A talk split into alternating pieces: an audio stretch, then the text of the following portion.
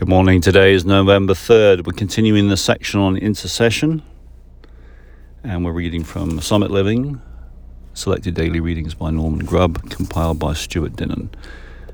The verse for today says, Christ Jesus is at the right hand of God and is also interceding for us. Romans chapter 8 and verse 34.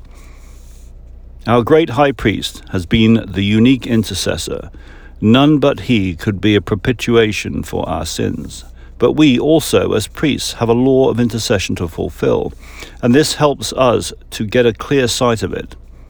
To be kings and priests is our high calling, a royal, royal priesthood, but first, a priest, as he was first the high priest. And that means identification, intercession, and finally authority. Intercession has often been mistaken by many as a heightened form of prayer, but it is something different. An intercessor uh, was sought by God, sought for by God in the Old Testament times of desperate national backsliding, as someone whom he could rely on to turn the tide, a task of no mean order. In Isaiah's day, God wondered that there was no intercessor.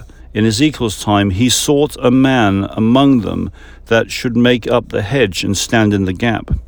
In other words, all those dedicated men through Bible history who knew their redemptive commission, who gave themselves without stint of without stint to the fulfillment of it, which involved them in all kinds of eccentric reunifications, so renunciations, and strange activities for God's glory and man's salvation, were intercessors. That excerpt today again is from The Liberating Secret by Norman Grubb. Have a great day. I'll see you tomorrow. Bye bye.